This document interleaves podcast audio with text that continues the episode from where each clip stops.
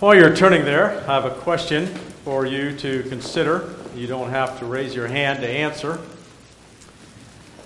Uh, but as an adult, especially, but maybe as a child, but have you ever felt abandoned or forsaken? Some of the other words we might use for that are deserted or rejected or being alone. Uh, and it may be uh, that you feel like you have been, or maybe you currently are, or it may be actual. Sometimes people feel forsaken or rejected, and it's not true. It's just how they're something they're going through, something they're feeling. And sometimes it is actual. They have been abandoned or forsaken. Have you ever faced something like that? Maybe you're facing something like that right now. I thought about when I was preparing this message, I thought, oh my, hope people don't think I'm preaching this because my wife's gone for the weekend. Um, she might be watching, I don't know. Has nothing to do with that, believe you me. Uh, but uh, sometimes, you know, we, uh, in life, there are things that happen, people maybe that we trusted, people that were good friends, or someone, and we feel this way. In 2 Timothy chapter 4, I'm going to start there reading at the very beginning of the chapter, just for the context. It says, I charge thee therefore before God and the Lord Jesus Christ, who shall judge the quick and the dead at his appearing and his kingdom. Preach the word. Be instant in season, out of season, reprove, rebuke, exhort with all long suffering and doctrine. For the time will come when they will not endure sound doctrine, but after their own lust shall they heap to themselves teachers having itching ears. They shall turn away their ears from the truth and shall be turned unto fables. And so he, Paul here, by the inspiration of the Holy Spirit, is speaking to Timothy, and he's giving him some instruction. He's focusing on the church and his concern for that. And then he says to Timothy, But watch thou on all things endure afflictions, do the work of an evangelist, make full proof of thy ministry. So he kind of shifts from the church there over to Timothy and he gives some instructions.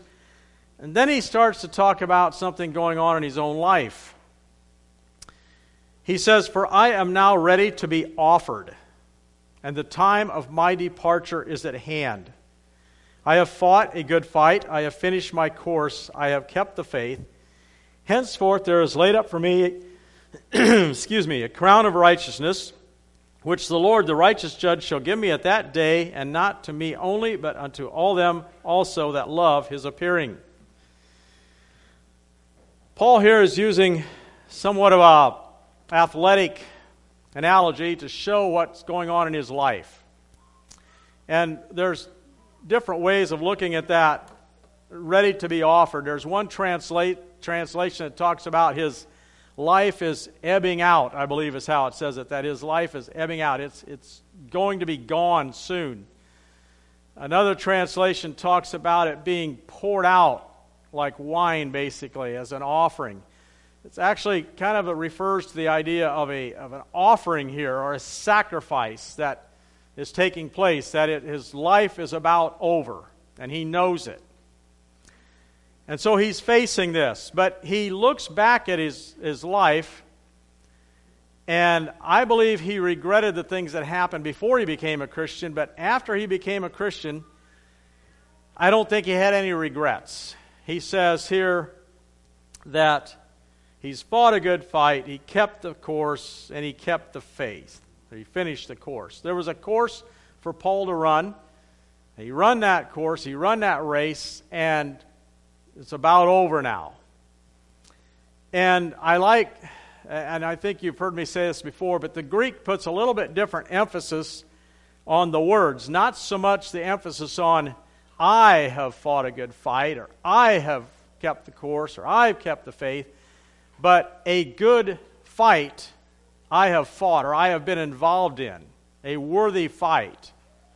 A worthy course I have run and the faith, the faith, that saving faith, I have kept. The emphasis is a little more on that rather than just on what he's done. But the fact is, he did say he, he's done these things, and And I don't think he regretted it at all. Compared to some who, and I might ask you, on your deathbed, or if you were facing most likely execution within the next short period of time, would you say, you know what, I just I wish I'd have just kept the faith, or I wish I'd have stayed on the course that God gave me to run, or um, boy, my fight wasn't worth much. I, I didn't do much for the Lord. I I failed. Would your would at that time would you look back over your life with a life of regret, or would you look at it and say, Praise the Lord, I did what God asked me to do, and if it means I die for it, then I die for it. That's just the way it is. And it was worth it, and I've kept it. But sometimes, when we come to a point of feeling somewhat abandoned or forsaken, it's not usually when things are going extremely well. It's usually at times of stress or disappointment or facing something that looks pretty big. I don't know what it would be like to be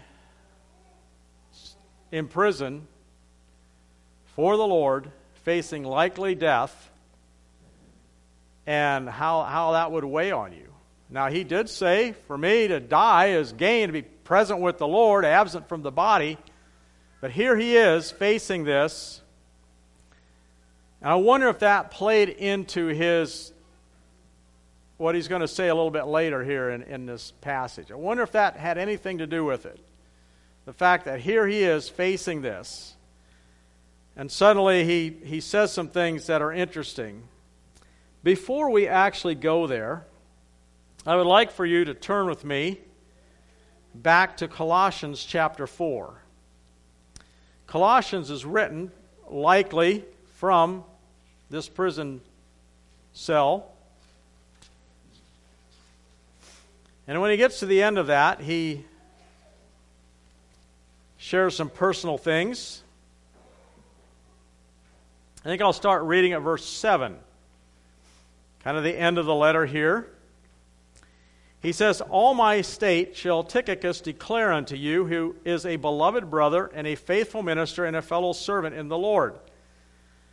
Now keep in mind, if he's writing this from likely the same place that he's writing to Timothy. And notice the people he mentions and talks about. He says, uh, Whom I have sent unto you, verse 8, for the same purpose that you might know your state he might know your state and comfort your hearts.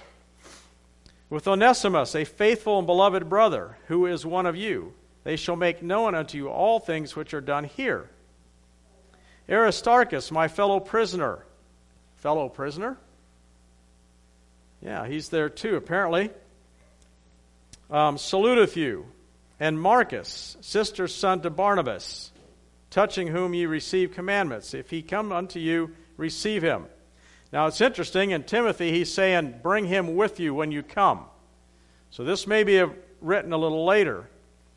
Then in verse 11 it says, And Jesus, which is called Justus, who are of the circumcision, these only are my fellow workers under the kingdom of God, which have been a comfort unto me.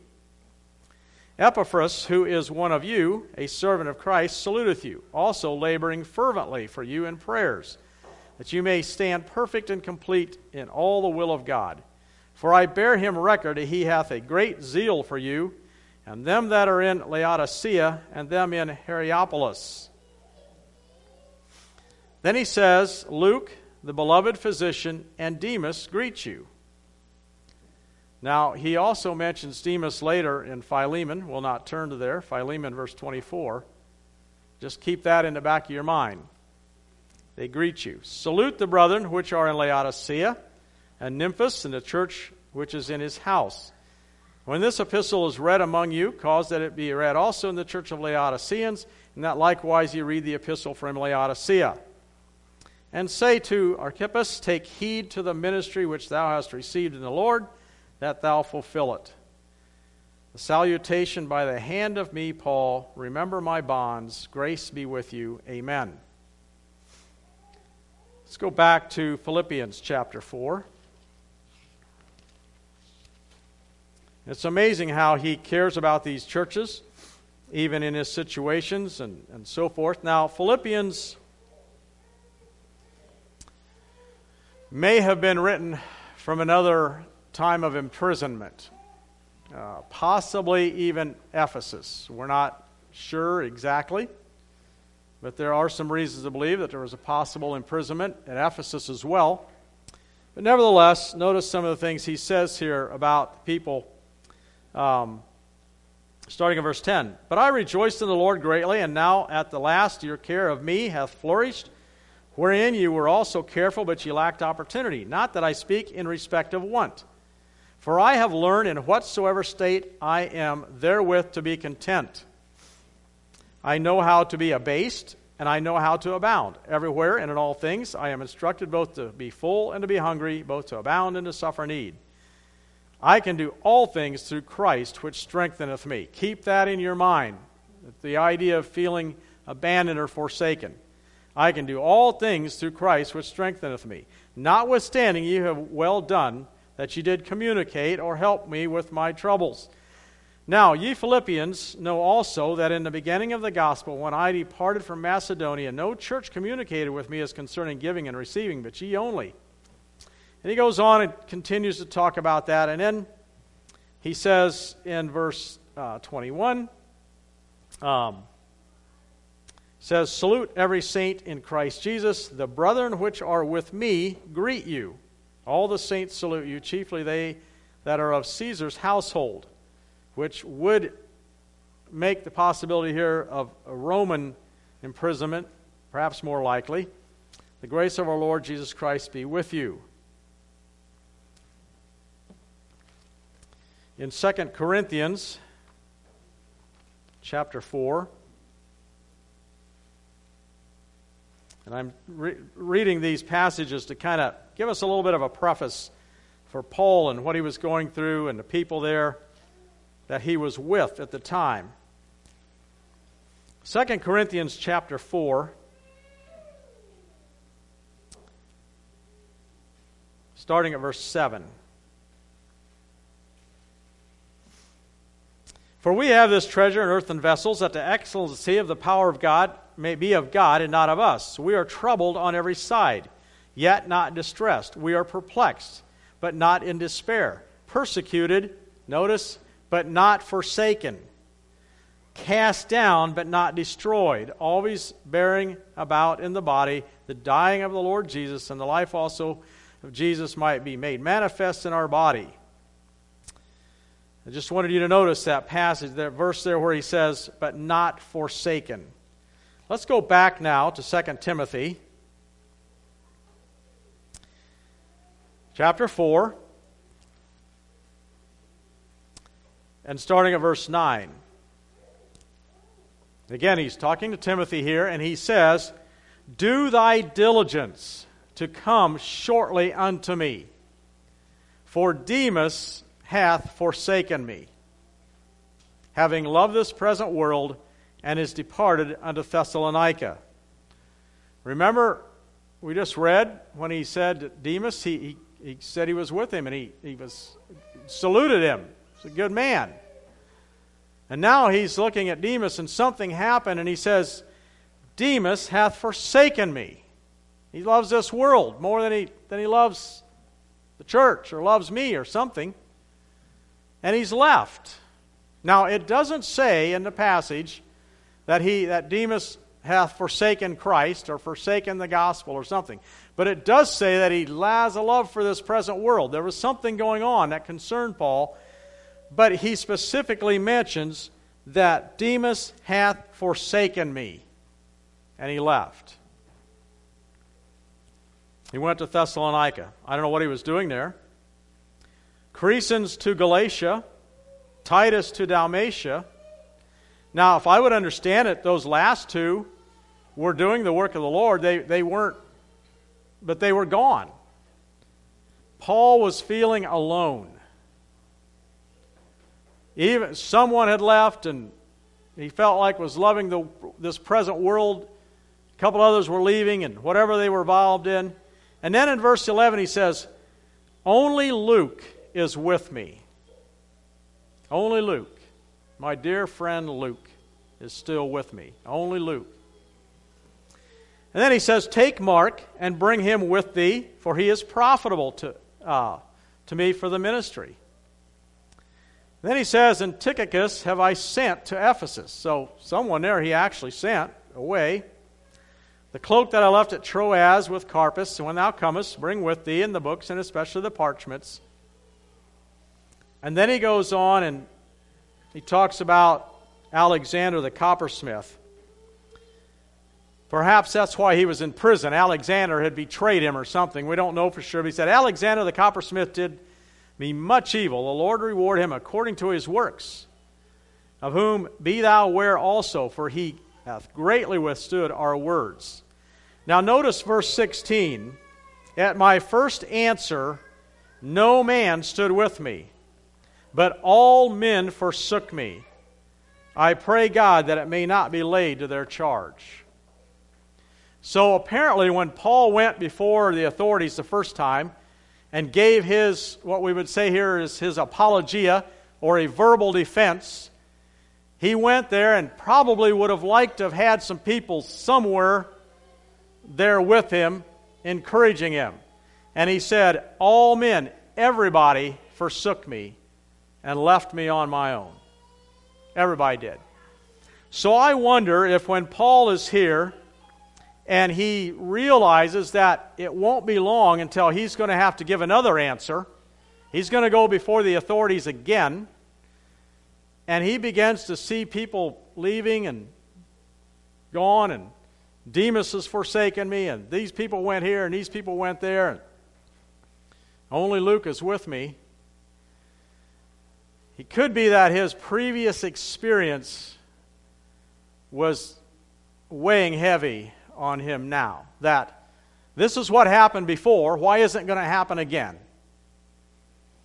And I would like to tell you this morning be careful about that. That you don't allow previous experiences where someone forsook you, or you felt abandoned, or you felt like they had left you on your own, and you were all alone in something. Don't take that experience and just assume the next time something comes along, it's going to happen the same way. Because if it does, you'll probably feel abandoned and forsaken before it even happens. And then, even if there is someone there, you're going to, ah, oh, everybody's forsaken me. It's just, I've been here before, I've done it, I've seen it. This is what always happens. When I get in a situation like this, it always happens. Everybody's gone, I'm on my own. I don't know if Paul sensed that or not. I don't want to put I don't want to make Paul out to be this guy that was making a, a mountain out of a molehill. But I, I I wonder if sometimes that's what happens to us at least. That previous experience dictates more how we feel about a situation than the actual facts of that situation we're currently in. Maybe not, but it may have. But I want you to notice something in verse 17. Right after he says, But all men forsook me, in verse 17 he says, Notwithstanding, the Lord stood with me and strengthened me, that by me the preaching might be fully known, and that all the Gentiles might hear, and I was delivered out of the mouth of the lion. And then he says, The Lord shall deliver me out of every evil work, and will preserve me unto his heavenly kingdom, to whom be glory forever and ever. Amen. I realize sometimes, and we'll talk about this in just a little bit, sometimes we, we say, well, the Lord's with them. I'm sure the Lord's going to help them, whatever. But as important as that is, the Lord wants to work through his people and be with people and strengthen people and help people. We'll talk about that more in a little bit. But Paul, even in that sense, when, when everyone else had forsaken him, everyone had, had left him on his own to stand before some Roman authority, possibly Nero himself, everybody's gone, and Paul said, You know what? but Christ was there with me and strengthened me.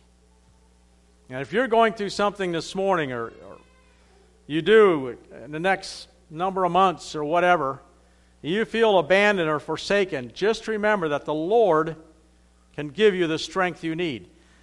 Too often, when we depend on people for our strength, we're let down. But God gives us that strength. Turn back to the book of Mark. So, Paul went before the authorities. Everyone had abandoned him. And I don't know what that must have been like. He says that the Lord delivered him out of the mouth of the lion, and we don't know if that was an actual physical lion that he had to fight with. And like Daniel, the Lord just tamed that lion and nothing happened. Or was he making a reference here to possibly Nero or some authority that he didn't want to put his name in writing because wouldn't be a good thing?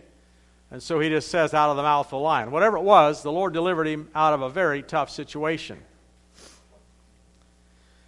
We go back to Matthew chapter 14, and we go to verse 50. Mark chapter 15. Mark chapter 15, verse 50.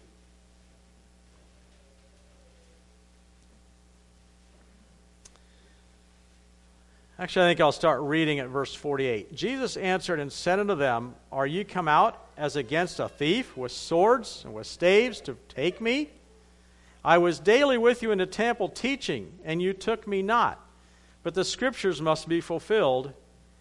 And all and they all forsook him and fled.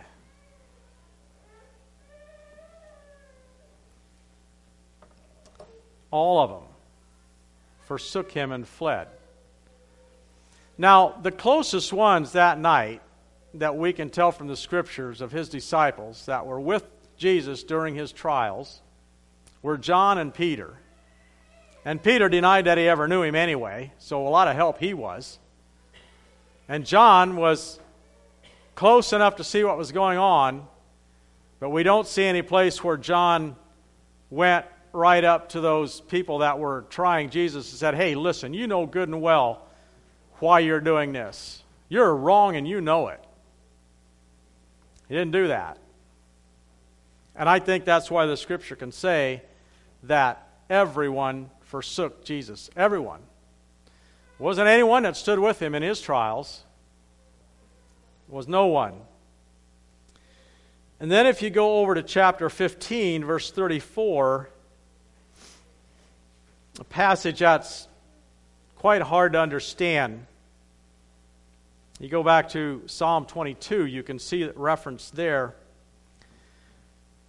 So, chapter 15, 34 says, And at the ninth hour, Jesus cried with a loud voice, saying, Eloi, Eloi, lama sabachthani, which is, being interpreted, My God, my God, why hast thou forsaken me?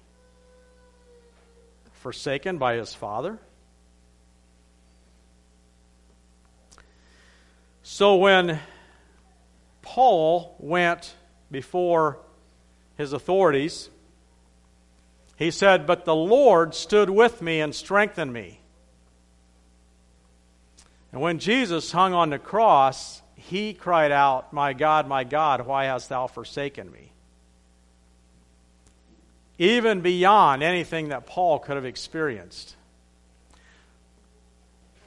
So, Paul and we have the Lord Jesus Christ to stand with us, to be with us, at all times to strengthen us and give us the strength and the courage we need, even if forsaken by other people. And it goes along with the book of Hebrews, and I know sometimes I, I reference this passage on occasion. Hebrews chapter 4, if you'd turn to that. I wasn't sure if I'd turn to that this morning, but I believe I will. Hebrews chapter 4, starting at verse 14.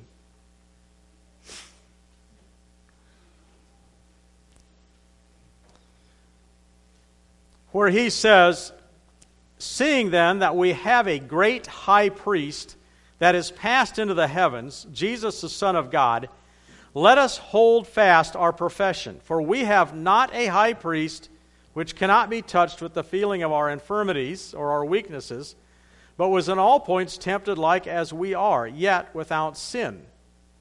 Let us therefore come boldly unto the throne of grace, that we may obtain mercy and find grace to help in time of need. We have a high priest that can be touched with not only our weaknesses, but our feelings about our weaknesses. Why? Because he was tempted in all points like we are. If you're feeling forsaken this morning or abandoned or somehow rejected in that way, just remember Jesus experienced it. He knows what it's all about. He was he felt it. That's why we can come to him. And that's why I believe if you turn over a few chapters in the book of Hebrews here to chapter 13, which is a wonderful promise, Hebrews chapter 13. And we'll start in verse 5 Let your conversation or your life be without covetousness, and be content with the things that ye have. For he has said, I will never leave thee nor forsake thee. He will never forsake us. So that we may boldly say, The Lord is my helper. I will not fear what man shall do unto me. That's why I believe Jesus says, he, I'll never leave you nor forsake you. I was forsaken. You may forsake me, but if you come back to me in repentance, I will not forsake you. I'm not, you're not just going to be going through life and suddenly the Lord forsakes you. Others may forsake you. You may have a Demas in your life that takes off because he's more interested in the world than what he is in sticking with you. You may be forsaken by someone. You may be rejected by someone. You may have uh, someone abandon you, but Jesus Christ will not because he's been there, he's experienced it. In the flesh, he was here and experienced it, and he knows what it's like. In Proverbs it says, A man that hath friends must show himself friendly. There is a friend that sticketh closer than a brother. I think of people like maybe David and Jonathan, or even Paul and Luke here. And that's where I want to come back around and say, maybe this morning you're saying, well, that this message doesn't, I don't feel forsaken. I don't feel abandoned. I got good friends, good family, good spouse, good what, children, parents. I'm fine, thank you very much. Well, someday you may, but maybe not. But let me ask you a question Are you a fair weather friend to people? Or are you like a Luke or a Jonathan or someone that's going to stick it out when things aren't so good? Jesus strengthens us. Jesus was there. Anyone can go to Jesus at any time, boldly to the throne of grace, say, I need your strength. I need your help. I've got no one. We should do that even if we have people.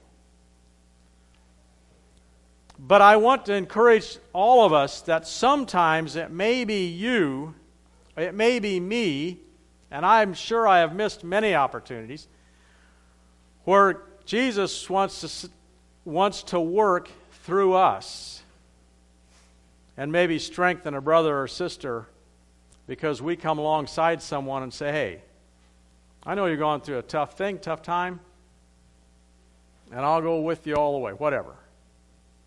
Call me anytime, call me any day. Doesn't matter what time of day or night it is. Oh, you're you've got a this thing coming up or this thing coming up, I'll be with you. And we stick with them. And it gives them that strength that they need. One of the reasons I read some of those passages of Paul talking about those different people that were with him and people that went here and people that were there. Although at his first answer no one stood, stood, stood with him, it does seem that he did have a lot of people that cared about him in his life. And right at this time, he may have not felt a lot of that. They were all off doing their thing, and here he is pretty much alone. Luke was there. His first answer, no one was. They all forsook him, it says. Let's not leave people in a position where they could say, All men forsook me, or all women. I, I had no one. Let's not let that happen to anyone. Rather, let's be the type of person that someone can say, Wow, they're the type of person that sticks closer than a family member, even. They're that type of person. Because that's who Jesus wants to work through often. But I do want to remind us that Jesus said, I'll never leave you nor forsake you so that you may boldly come to the throne of grace. And we can do that anytime. Let's pray. Father in heaven, thank you for being the kind of God that walks with us, works with us, and sticks with us doesn't forsake us. And God, help us to be the kind of people that do the same for others. And Lord, I pray that if there's anyone here this morning that is feeling forsaken or somehow deserted or abandoned, Lord, that you would just give us eyes to see that so we could reach out and care for those people. Help us, Lord, to be the type that just sticks closer even than a brother. Lord, I just pray for this brotherhood and those visiting as well, if there's anyone, Lord, that's feeling this way, God, just work in their hearts. Help them to feel your strength, especially. Um, even if we can't see it, Lord, I just pray that you would strengthen them. We pray these things in Jesus' name. Amen.